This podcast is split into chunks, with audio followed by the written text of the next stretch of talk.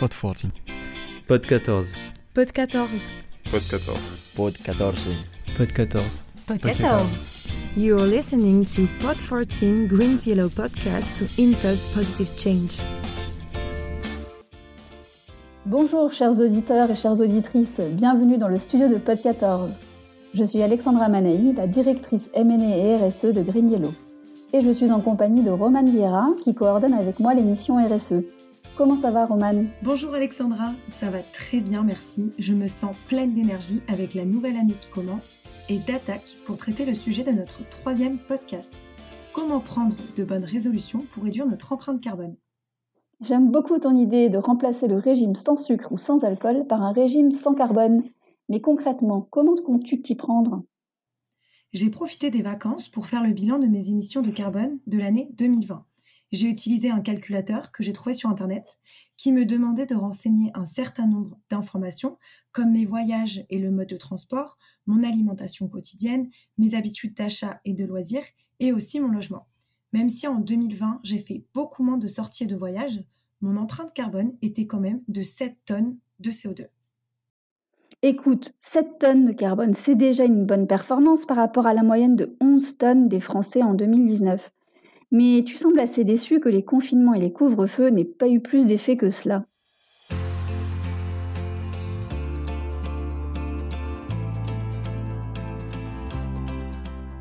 C'est vrai que comme Roman, je trouve que l'impact du Covid n'a pas été si grand au regard des privations que nous vivons.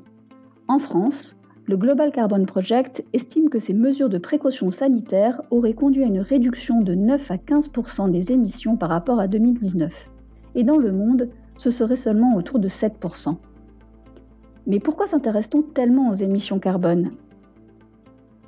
À la fin du XVIIIe siècle, le taux de CO2 dans l'atmosphère était de 278 parties par million.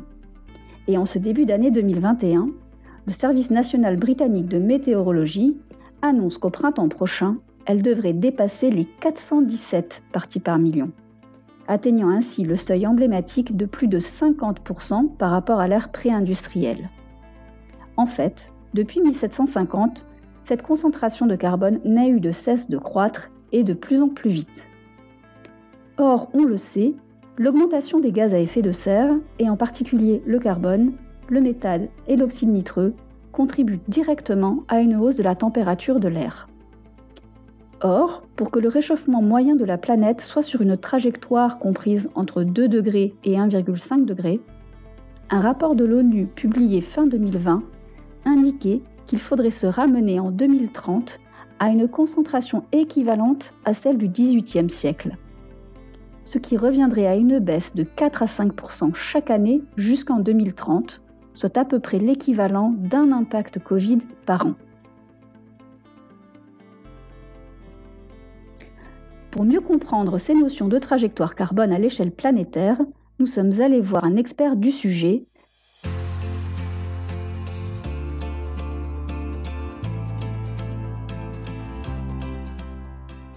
Bonjour César Dugast. Bonjour. Euh, consultant euh, au cabinet Carbone 4 et cofondateur et pilote du projet Net Zero Initiative. Alors, on entend de plus en plus parler d'urgence climatique, d'engagement pour la neutralité carbone. Alors la première question que j'avais envie de te poser, c'est tout simplement quelle est l'urgence et comment la mesure-t-on? Alors, quelle est l'urgence? Comment la mesure-t-on? Bah, L'urgence, euh, c'est euh, un effondrement de la biodiversité, euh, c'est l'augmentation des températures, c'est l'augmentation de la concentration de CO2 dans l'atmosphère, c'est l'acidification des océans, etc. Donc ça, ça se mesure par plein d'indicateurs différents. Hein. On a bah, on, les connaît, mais euh, majoritairement pour le climat, c'est euh, la quantité de CO2 euh, qu'on émet chaque année dans l'atmosphère, et c'est aussi du coup la concentration globale de CO2 dans l'atmosphère. C'est-à-dire il y a à la fois le flux, c'est-à-dire ce qu'on émet chaque, année, et le stock, c'est tout ce qu'on a déversé dans l'atmosphère depuis le début de l'ère industrielle. Et du coup, ben, pour mesurer l'urgence, on peut la mesurer en termes de, bah, de temps déjà. il faut qu'en 30 ans, on arrive à la neutralité carbone planétaire, c'est-à-dire ne plus émettre plus que ce que nos puits de carbone peuvent séquestrer chaque année. Un puits de carbone, c'est euh, quelque chose qui va séquestrer, stocker du carbone, euh, donc absorber du CO2 de l'atmosphère euh, et le garder loin de l'atmosphère dans un réservoir, comme par exemple une forêt, un sol ou, autre. et puis voilà, sur, l'urgence, bah, on peut aussi raisonner donc à la fois en termes de temps, c'est-à-dire 30 ans, mais aussi en termes de ce qu'on appelle des budgets carbone, c'est-à-dire combien de CO2 est-ce qu'on a encore le droit d'émettre si on veut pas trop réchauffer la planète? L'atmosphère, c'est une sorte de baignoire géante qui est remplie d'eau. L'eau, c'est le CO2 qui est stocké dans l'atmosphère. Et le robinet grand ouvert, c'est notre robinet d'émission. Donc c'est ce que je disais tout à l'heure sur le flux et le stock. On a un robinet d'émission grand ouvert qui déverse plein d'eau, enfin plein de CO2 dans l'atmosphère, et que pour éviter que la baignoire ne déborde, c'est-à-dire qu'on dépasse nos objectifs 1,5 degré ou 2 degrés, bah, il faut à tout prix fermer le robinet.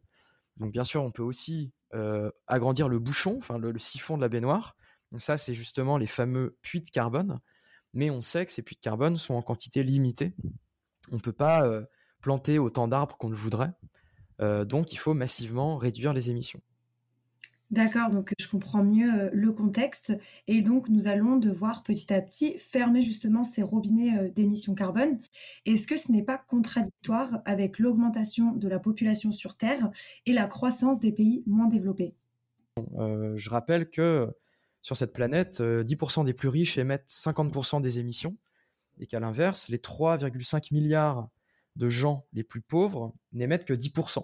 Donc l'enjeu, il est bien dans les pays développés et il est bien de réussir à décarboner nos économies, nous, en Europe, aux États-Unis et maintenant en Chine, parce qu'on considère que la Chine est, bientôt plus du tout un pays euh, émergent ou en développement, mais bien un pays industrialisé. Et la manière de le faire, bah, on a trois grands leviers, hein, ça s'est su depuis très longtemps. Le premier levier, c'est euh, ce qu'on appelle la sobriété, c'est-à-dire globalement moins consommer, moins produire, moins se déplacer, etc. C'est une sorte de serrage de ceinture euh, global. Et ça, c'est absolument indispensable.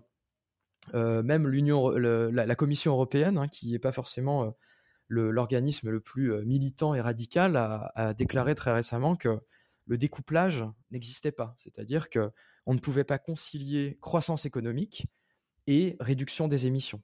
À un moment donné, ça ne marche plus, ça ne marche pas. Donc il faut forcément à un moment donné repenser notre rapport à la croissance si on veut être capable de réussir à atteindre nos objectifs climatiques. Donc ça, ça met aussi, euh, on va dire, un peu un discrédit sur toutes les théories qui ne s'appuieraient que sur un, on va dire, un solutionnisme technologique pour y parvenir.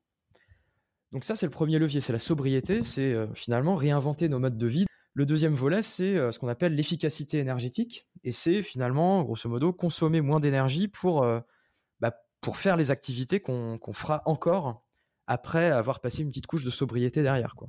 Donc c'est des moteurs plus efficaces, c'est plein de choses comme ça. Hein. C'est des, maisons, par exemple, mieux isolées pour qu'on réussisse, enfin qu'on chauffe moins l'hiver, enfin qu'on chauffe autant, mais qu'on utilise moins d'énergie pour le faire. et puis il y a un troisième levier qui est bah, finalement ce qu'on appelle la décarbonation, c'est-à-dire décarboner nos sources d'énergie. Euh, l'énergie qu'on continuera à, consommer, bah, il faut utiliser des vecteurs d'énergie qui sont euh, pas des énergies fossiles, c'est-à-dire qui n'émettent pas de CO2 à la combustion. Et là, il y en a beaucoup. Il y a la biomasse, il y a euh, les énergies dites renouvelables, c'est-à-dire l'énergie éolienne ou solaire, la géothermie et autres. Et bien sûr, l'énergie hydraulique qui représente aujourd'hui la, la plus grosse source d'énergie renouvelable en France et dans le monde d'ailleurs. Du coup, faire en sorte que la baignoire ne déborde pas, donc il faut euh, baisser ce robinet, couper ce robinet, mais aussi faire en sorte que euh, évacue de l'eau, enfin du CO2 chaque année de l'atmosphère sous l'effet des puits de carbone. Et donc là, c'est des actions qu'il faut mener en parallèle, qui, euh, qui sont des actions de conservation et de restauration des écosystèmes. Ok, très bien. Merci beaucoup pour, euh, bah, tous ces leviers justement euh, très intéressants.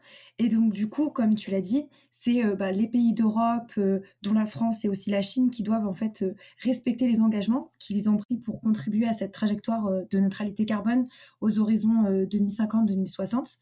Et donc du coup, tu nous as déjà donné quelques solutions, mais en quoi l'initiative Net Zero de Carbone 4, elle peut aider justement les pays à atteindre cet objectif? Net Initiative, ça a démarré en 2018 avec, euh, avec Carbon 4 en pilote et l'aide de deux grands types d'acteurs. On avait d'une part des entreprises qui, en fait, ont, financé et, soutenu le projet de manière à ce qu'on puisse réfléchir calmement à cette question de la neutralité carbone appliquée aux entreprises et qui vise à faire en sorte que les acteurs économiques, donc les entreprises en particulier, comprennent que la question de neutralité carbone, c'est pas quelque chose de facile. C'est pas quelque chose qui peut s'acheter à coup de compensation carbone euh, et qui euh, ferait en sorte de mettre le problème sous le tapis et dire que la crise est résolue. Et pour que notre démarche soit la plus robuste possible, on a mis sur pied également un deuxième euh, grand type d'acteurs, c'est un conseil scientifique constitué de personnes issues du milieu académique, de, de think tanks, d'ONG, des pouvoirs publics, même aussi quelqu'un du milieu de la compensation carbone, pour vraiment essayer de d'aboutir à un référentiel qui soit le plus sérieux possible et aussi le plus, on va dire, euh, activable par les entreprises. Et du coup, j'avais une dernière question un petit peu plus personnelle pour savoir, toi, à ton échelle individuelle, comment est-ce que tu gères ton empreinte carbone? Ah, donc c'est intéressant. Donc en fait, pour résumer, enfin, ma réponse à ta question, c'est chacun et chacune d'entre nous, en fait, on devrait se poser une double question. C'est euh, qu'est-ce que je fais chez moi avec mes éco-gestes, etc. Et qu'est-ce que je fais, entre guillemets, dans la rue, enfin, dans l'espace public, quoi, euh, en dehors de chez moi, euh, en tant que citoyen et, dans un, d'un point de vue un peu plus politique, pour finalement influencer sur les institutions et les, tout ce verrou socio-technique qui contraint une partie de nos émissions. Et du coup, bah, alors je sais pas si ça intéresse forcément les, auditeurs, mais enfin moi, euh, par exemple, je fais attention à plus trop manger de viande, à plus trop prendre l'avion. Euh, euh, j'ai la chance d'habiter à Paris, intramuros, donc j'ai accès à, une, à pléthore de transports en commun, de vélos en libre accès, etc. Donc, enfin moi, je suis quand même enfin, un citoyen privilégié par rapport à la moyenne des Français, qui, je rappelle, ont été contraints à l'utilisation de la voiture massivement dans les 50 dernières années.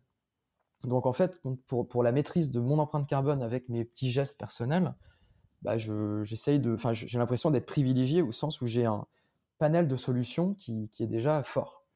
Et ensuite, bah, la question à se poser, c'est euh, est-ce qu'on peut pas aller plus loin euh, Qu'est-ce qu'on peut faire euh, au-delà de sa propre sphère personnelle pour aller pour, pour, pour, y aller quoi, pour aller plus loin?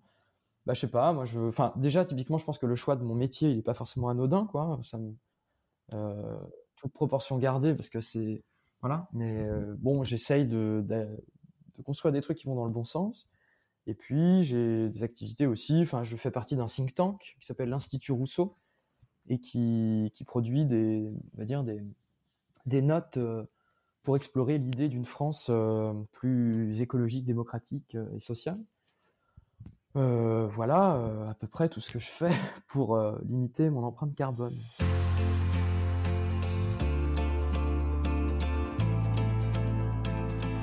Bon, c'est tout de suite beaucoup plus clair et quelque part plus inquiétant aussi.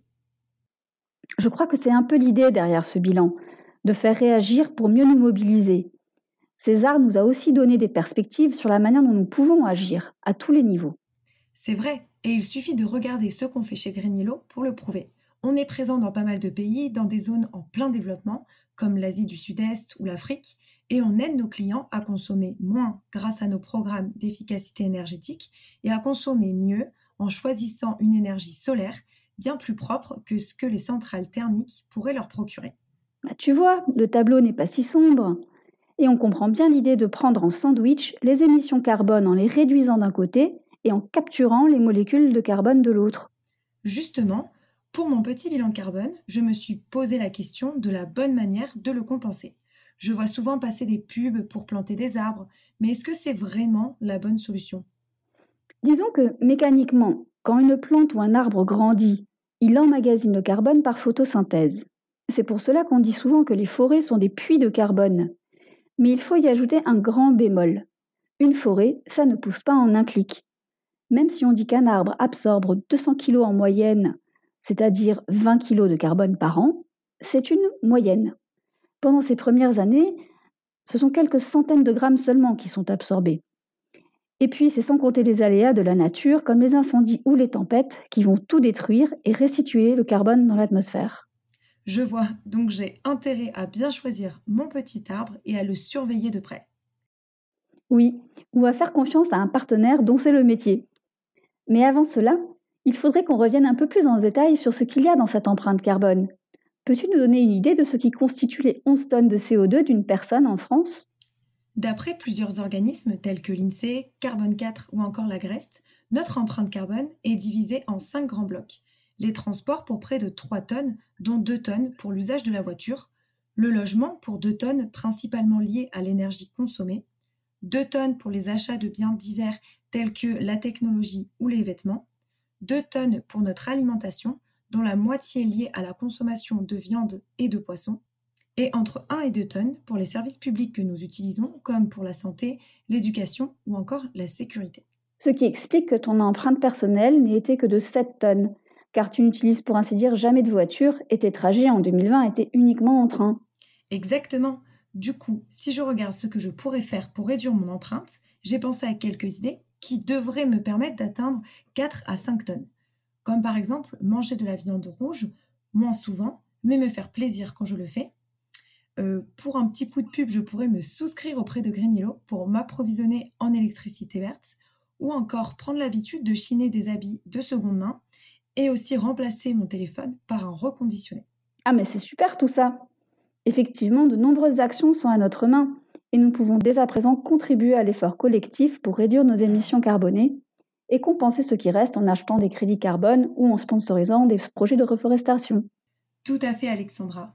Et maintenant, chers auditeurs, c'est à vous de jouer. Nous vous avons proposé quelques clés concernant le bilan carbone, donc c'est à vous d'agir pour cette nouvelle année.